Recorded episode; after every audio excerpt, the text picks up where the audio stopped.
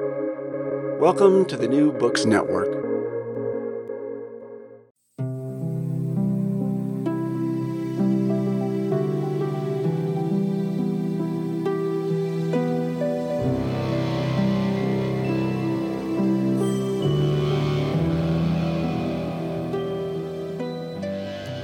Many years, I taught high school world religions classes using the book God is Not One by Dr. Stephen Prothero as a core text. My students loved the clear writing, the sports analogies, the cultural references, and the conversations that occurred the day of our full class discussions on chapters. The book was crucial to my development in teaching about religion, and I went on to read all of Dr. Prothero's books afterwards as well. Due to my decade of being a fan of his work, it is a delight to welcome Dr. Stephen Prothero on the podcast to discuss his brand new book, God the Bestseller, a book about Eugene Exman, a book publisher and editor at Harper Religious Books Department who transformed American religion one book at a time between the 1920s and the 1960s. You can find Stephen Prothero online at stephenprothero.com and on Twitter at sprothero. You can find me on Twitter at classical underscore ideas. It is an honor to welcome Dr. Stephen Prothero to the podcast. Thank you so much for listening. Dr. Stephen Prothero, thank you so much for joining me today. Great to be here. Thanks for having me.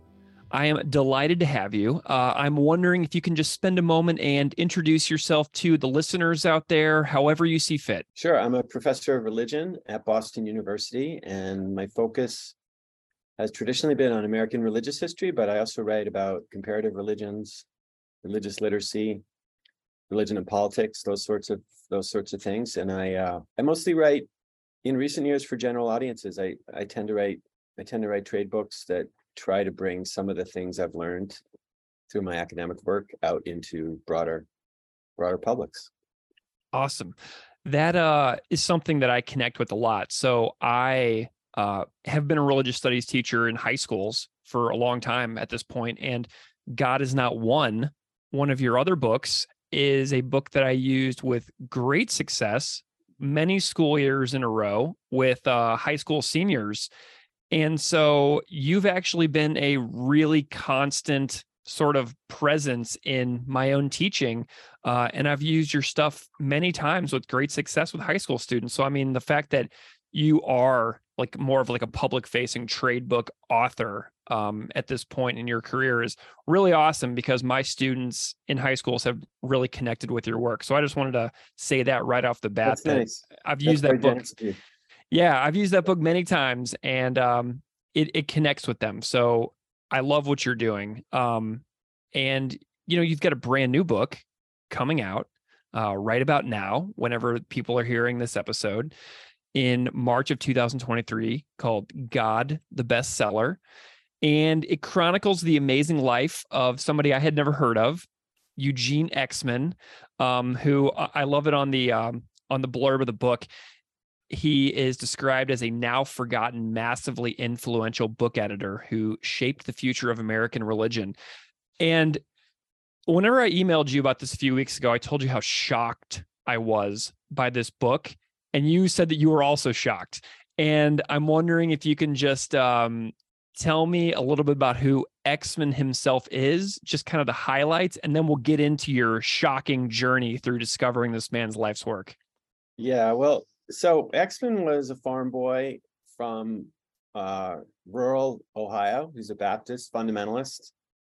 I was born in 1900, so uh, right at the beginning of the of the 20th century, and I like to think his life was really organized around an uncanny, maybe mystical experience he had as a teenager when he was riding his horse to a Bible study, Baptist Bible study, and the horse kind of pulled back and whinnied and stopped up short and Exman saw God.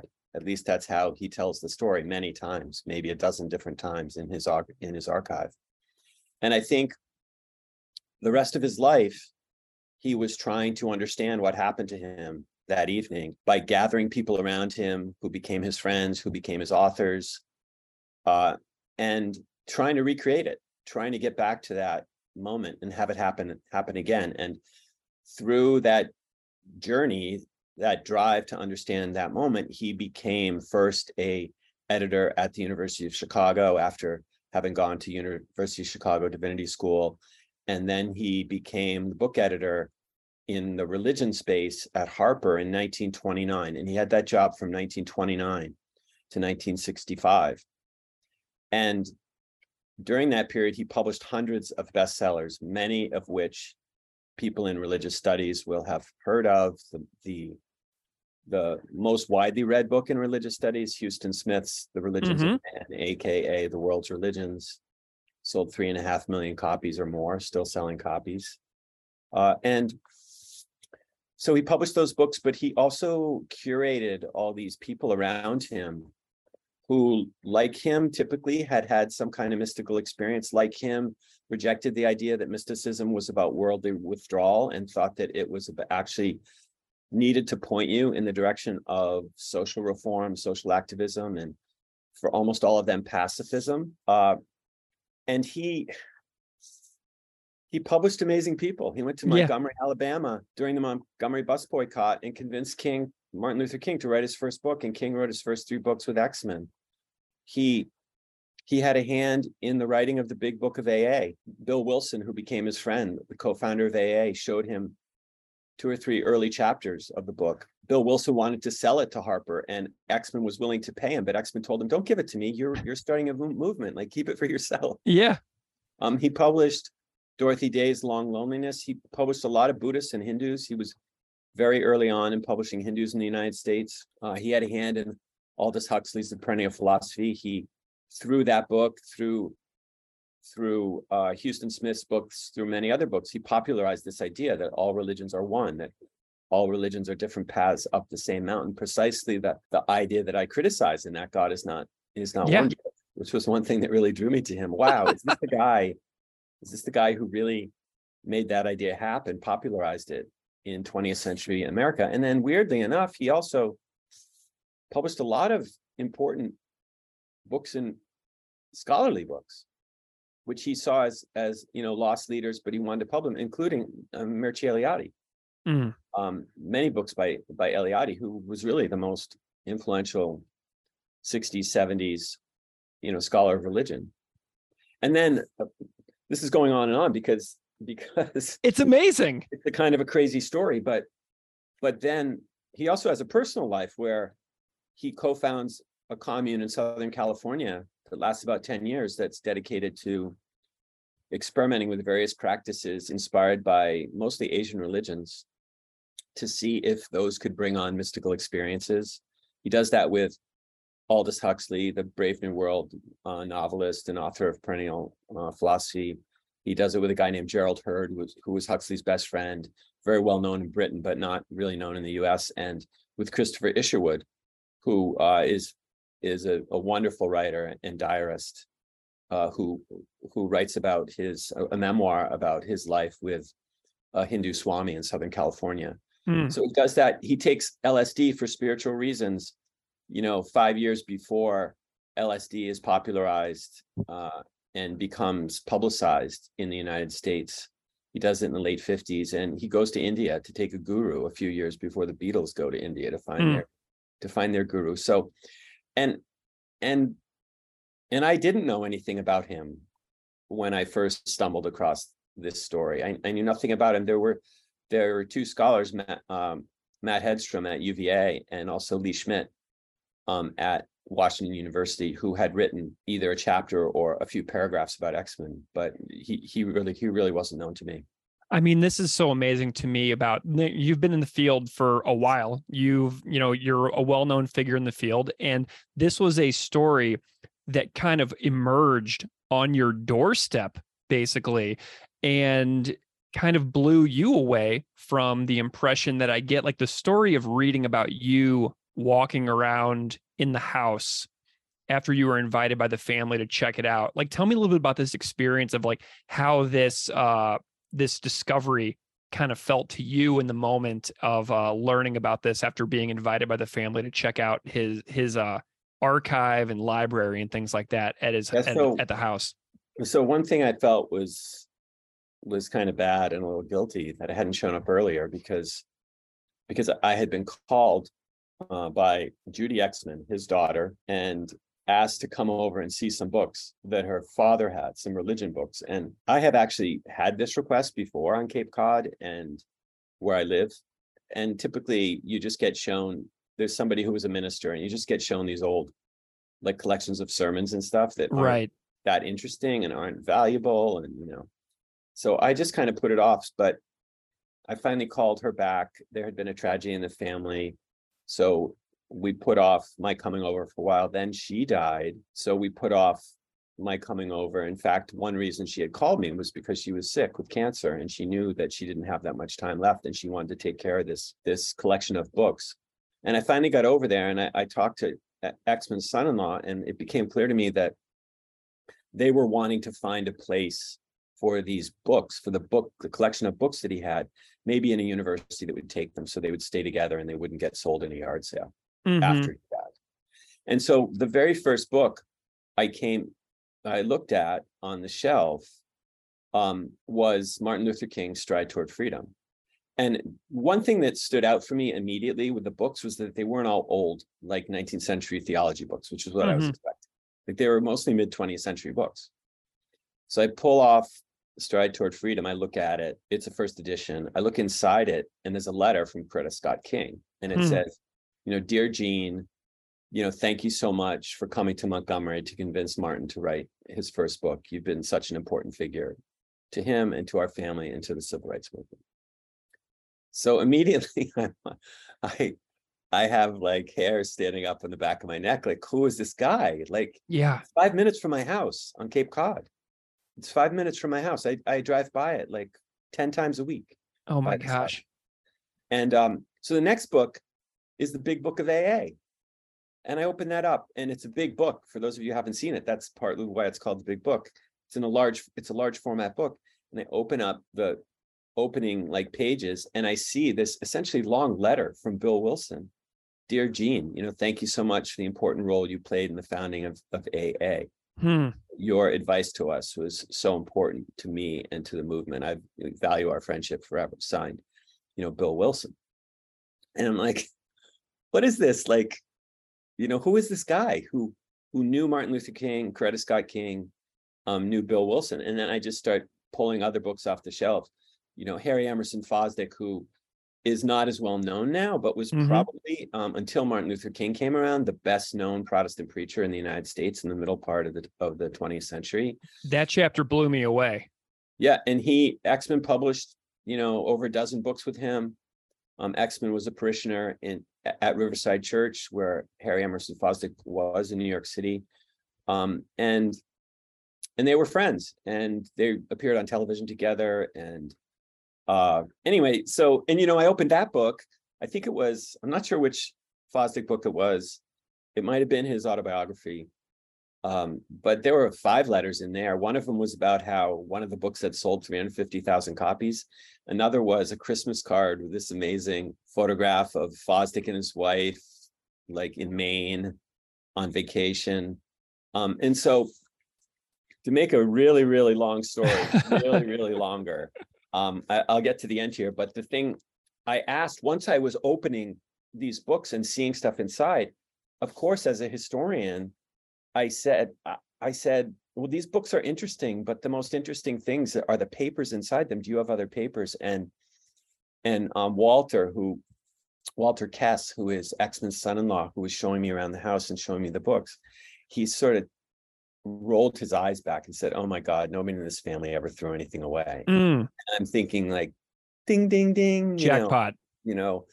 And so over the course of the next year, uh, Walter would go out into the barn behind the house and he'd fish around and find things and he'd call me up and I'd go over to his his uh, dining room and I just look through these papers and the book emerges out of uh, going through you know dozens of boxes of papers that are family letters, love letters between Exman and his wife when they were first uh, dating, letters between Exman you know, all his professional correspondence between him and uh, these authors, a, hundred letters from Aldous Huxley that nobody's ever seen, dozens of letters from uh, Albert Schweitzer, the Nobel Prize winner, um, letters from Howard Thurman, who was a close friend of hers, his, the, uh, you know, civil rights mentor to Martin Luther King.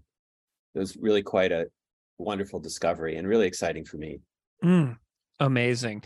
I mean, the and then and then something that really stood out to me too is he worked at the publisher that you currently publish with. Isn't that right? Like there's like Yeah. a direct link to a Yeah. lot of like the the publisher that you personally have worked with for quite a long time now and Eugene Exman.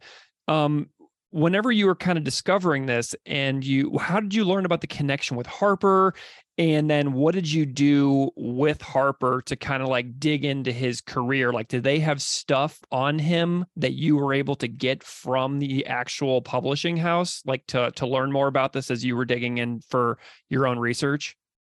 Yeah, so so after I had got after I went to the house, I went home and to to Google him, you know, like who is this guy? I'd never heard of him. And I looked around to see if I could find his papers.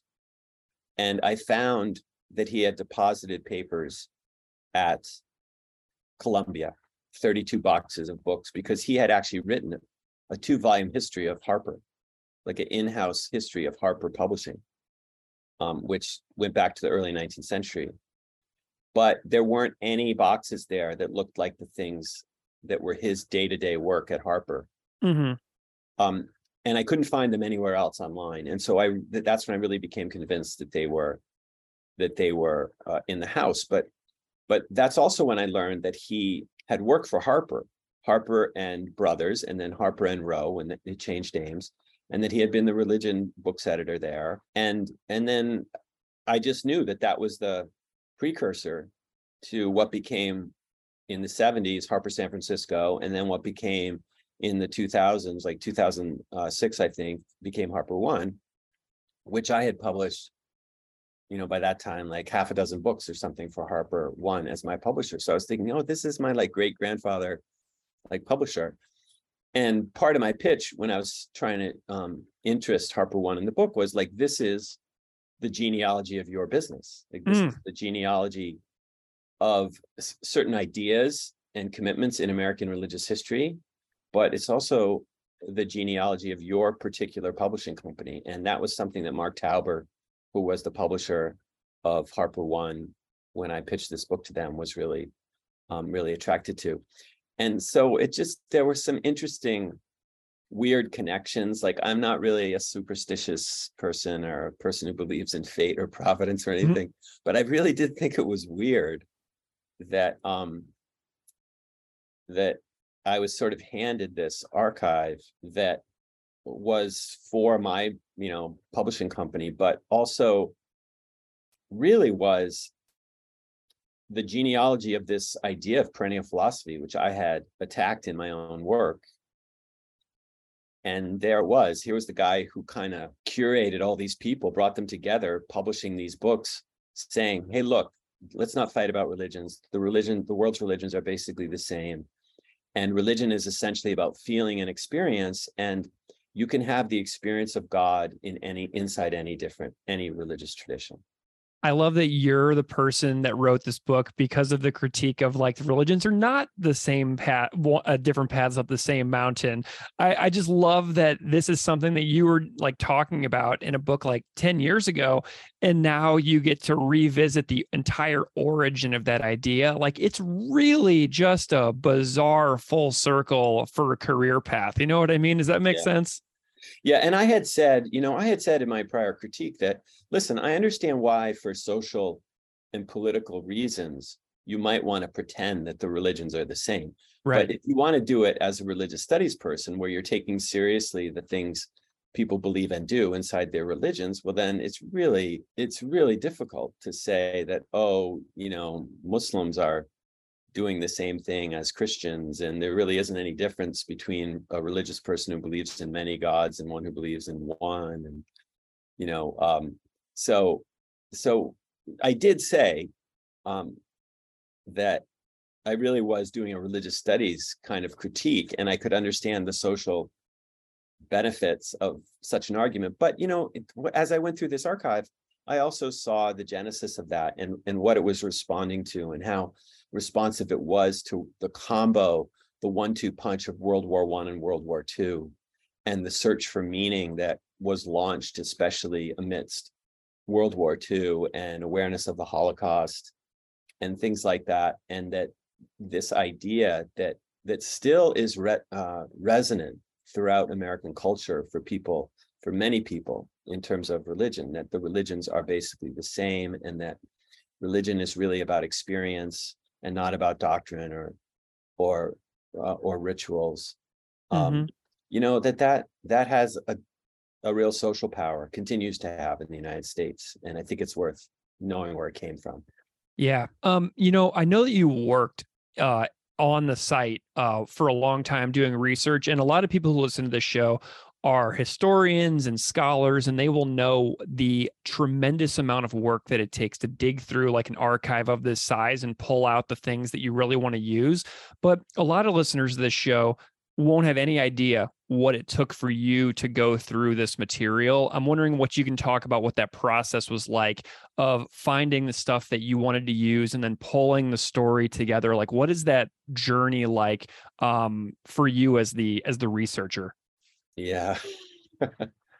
You know, it's hard because there's so many uh so many parts of the story that get left on the cutting room floor, like so many figures. I mean, I I decided early on, I got some advice from from Paul Elie, who who now teaches at Georgetown, but was the editor for one of my my book called American Jesus when he was working at Farrar Straus and Giroux, and he and I are friends.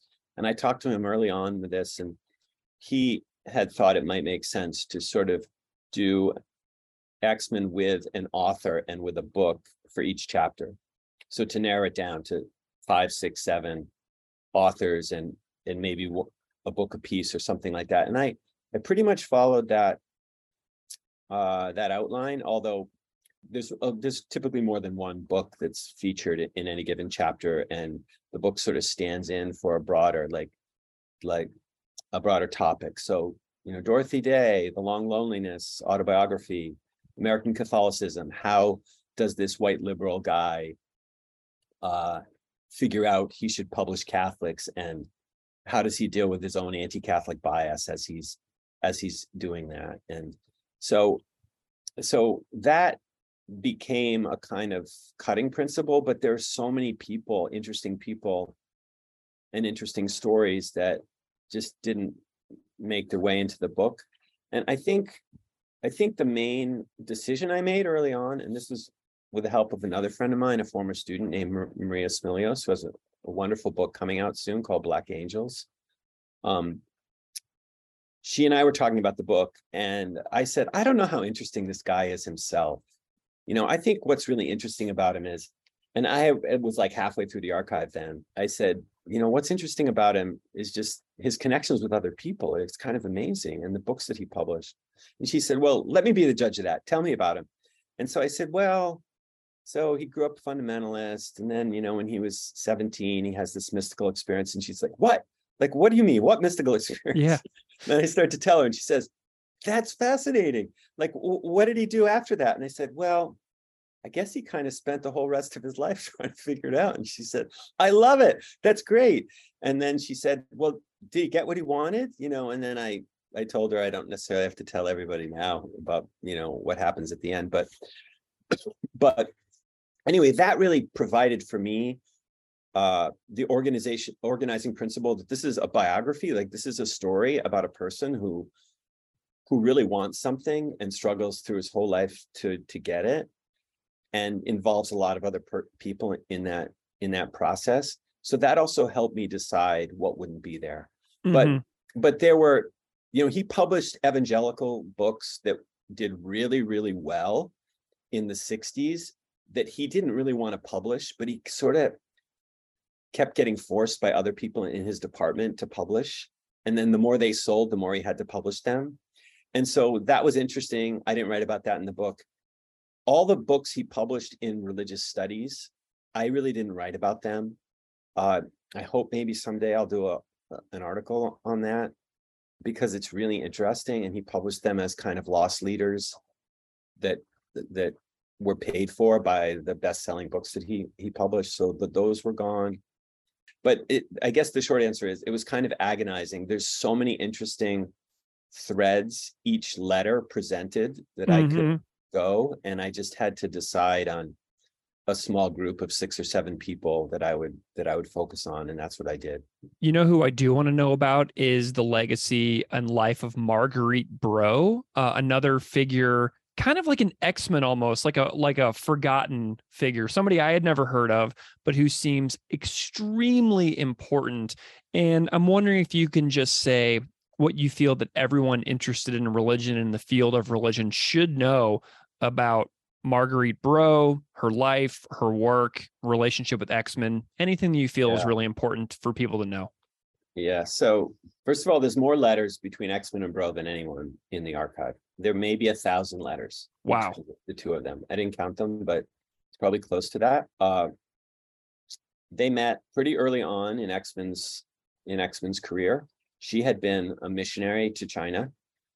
Uh, she was Disciples of Christ, so mainline Protestant, and she and her husband wanted to continue that, but they had to come home to do fundraising. Then there became problems in China. They ended up having to stay. And her husband mostly worked in education. He sort of flitted around to different jobs, but she cultivated basically a kind of a gig economy career so many years before we really had a gig economy. She was a freelance editor, she was a freelance writer. She wrote all kinds of books. She wrote kids' books, she wrote young adult books. She wrote a novel that's still still uh, in print. She wrote uh, social science kinds of books. She wrote a book about Indonesia, and she wrote a lot of books about religion, books about the Bible, things like that. Um, but as she gets connected with Exman, and they connect through this this uh, medium, who is becoming very popular uh, in the I think in the early in the uh, 1940s, and she is writing a story about him for I think Christianity Today. I think she's doing an evangelical magazine, like she's doing a a re- a book review. It may not be Christianity Today. I'm forgetting where it was, but she's doing a book review, and she writes Exman, and she says, you know, there might be a book here for you, uh, essentially about mediumship, you know, about spiritualism, and like whether you can channel the spirits of the dead, and so they become friendly through that and she ends up working for him. She ends up working as a freelance editor a freelance book fixer a book proposal reviewer a book manuscript reviewer and a ghostwriter. And for me i felt she was a great introduction to all these women in publishing in the middle of the 20th century that where American publishing was really a lot like Mad Men, you know, advertising. Yeah. A bunch of, of like white guys with suits who were having expensive lunches. And then they would publish these books, but who's doing the work? So much of the work being done in the religious books department with Exman was by women like her, like Marguerite Bro. But she also play, plays a really important role in his own life, pushing him toward a broader range of books, like toward what the uh, UC Santa Barbara um, historian of religion, Catherine Albanese, refers to as metaphysical religion, like toward the parapsychological, toward mediumship, toward reincarnation, these kinds of things that she is very interested in and, and believes in. And so does Exman, by the way. But Exman's always, he's also a bottom line guy. Like he's got to make money for the Mhm. company. And he also doesn't want to seem that weird, like, you know, to his friends. So he can kind of go a little bit there, but he can't ever go as far as Marguerite, you know, wants to um wants to push him. And as I understand their story, it really is a love story. I mean, they love each other. Mhm. Um, it's unclear exactly what happens physically or doesn't happen physically between them. Um, and I I try to investigate that as best as I can, both through interviews with Exman's son Wally and also through the letters that letters that I have. But um, you know, they had a period where they really wanted to leave New York and go out west and start their own publishing company. And Exman is just kind of anguished about this for a variety of reasons. And he, he can never really, he can never really decide um, to do it. But um, she was a really good writer. Her letters are beautiful. Mm. Um, and when I first gave, when I gave my first paper about this, um, this project, to some colleagues of mine at Boston University. They said, you need to write a book about Marguerite Bro. You know, she's she's fascinating. And she really, really is. And um, she took a, a much larger role in the book than she did originally because of prompting of people in my department. I love that. Well, I was uh, reading, I read that chapter without interruption on an airplane from New Orleans to North Carolina back to Buffalo um, a couple weeks ago during my midwinter getaway from the cold, and I was my my attention was wrapped on that chapter. So when when the book uh, comes into people's attention in the coming days, I really hope that people will pay really close attention to that story because I loved that chapter so much. And and you uh, know, um, one thing just to jump jump back in, one thing that really got me was she was working on a book on an introduction, an experiential introduction to the world's religions, because she had traveled all over the world. It's like the Smith book. Yeah.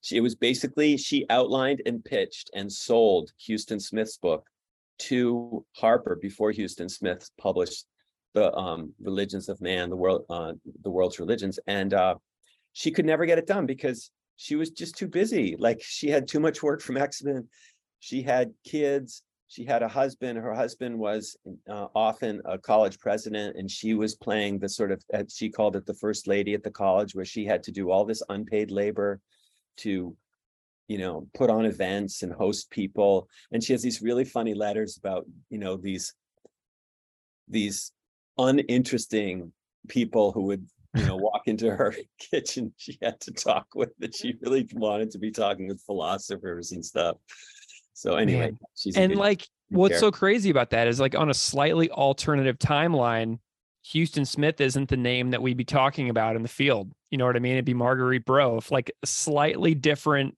couple of events had happened, that would be the name. That's right. Amazing. Um, I know that Exman worked on an autobiography which never really came out. Uh, what is the status of that? Um, like what is, what are those drafts like for his autobiography that he never actually finished? Yeah, so he really didn't.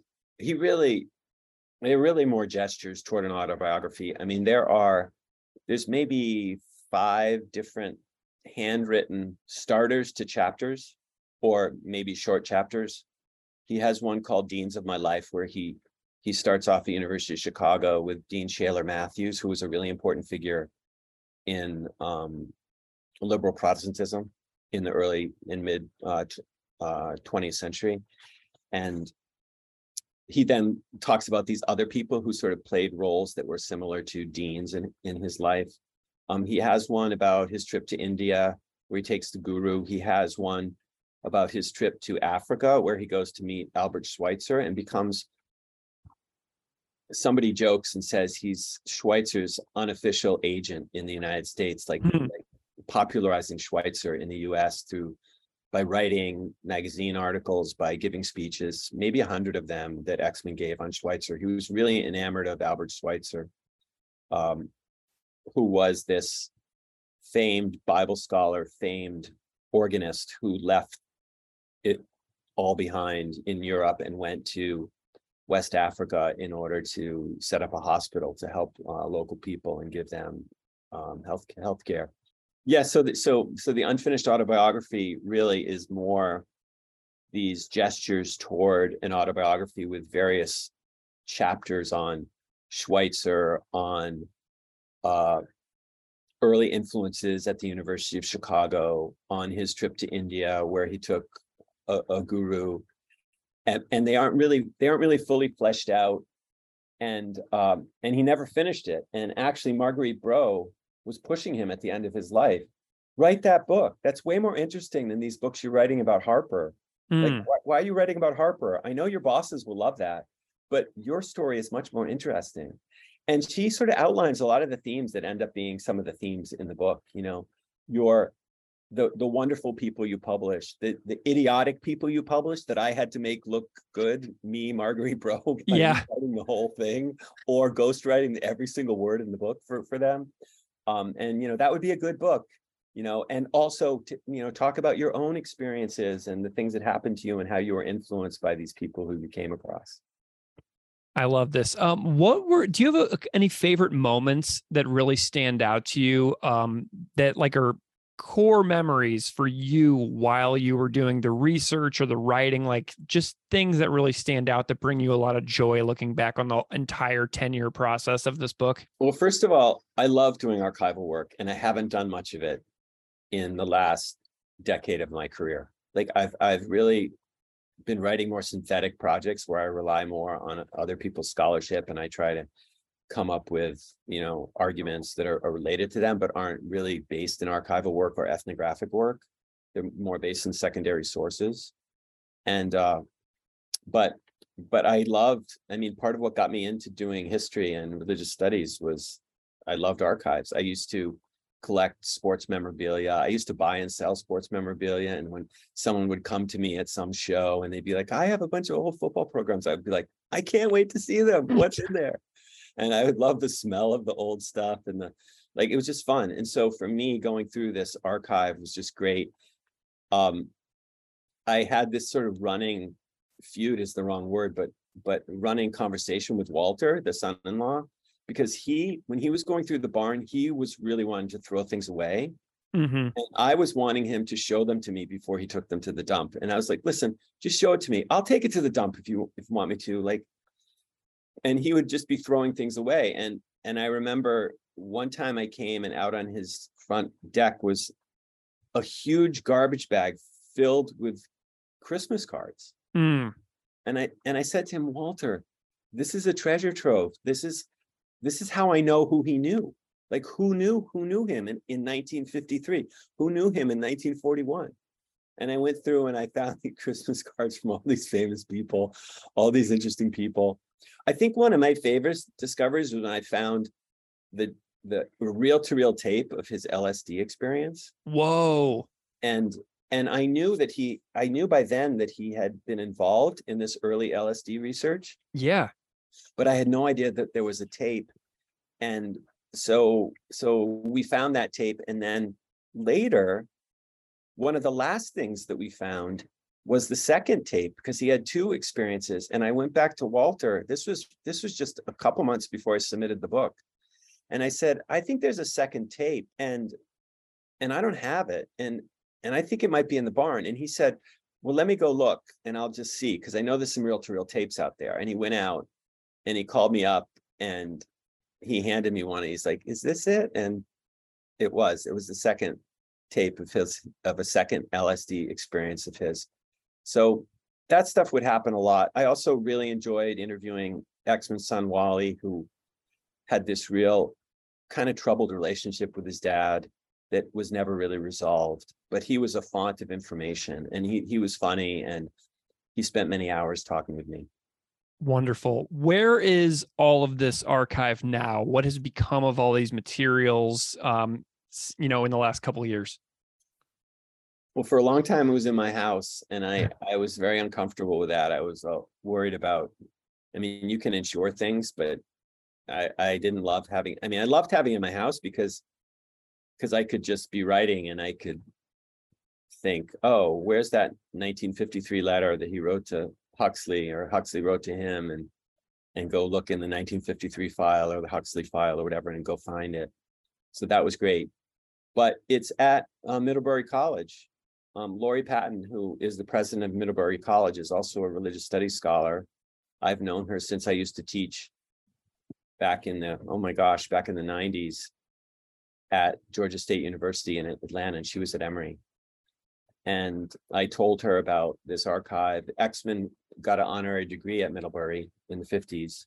So he has a connection there. And and his his granddaughter, um, Catherine Kess Christensen, um, went there, graduated from Middlebury. So there's a family connection. And President Patton was really interested in bringing the archive to a new, I believe it's a new religion and literature center that they're going to be establishing there.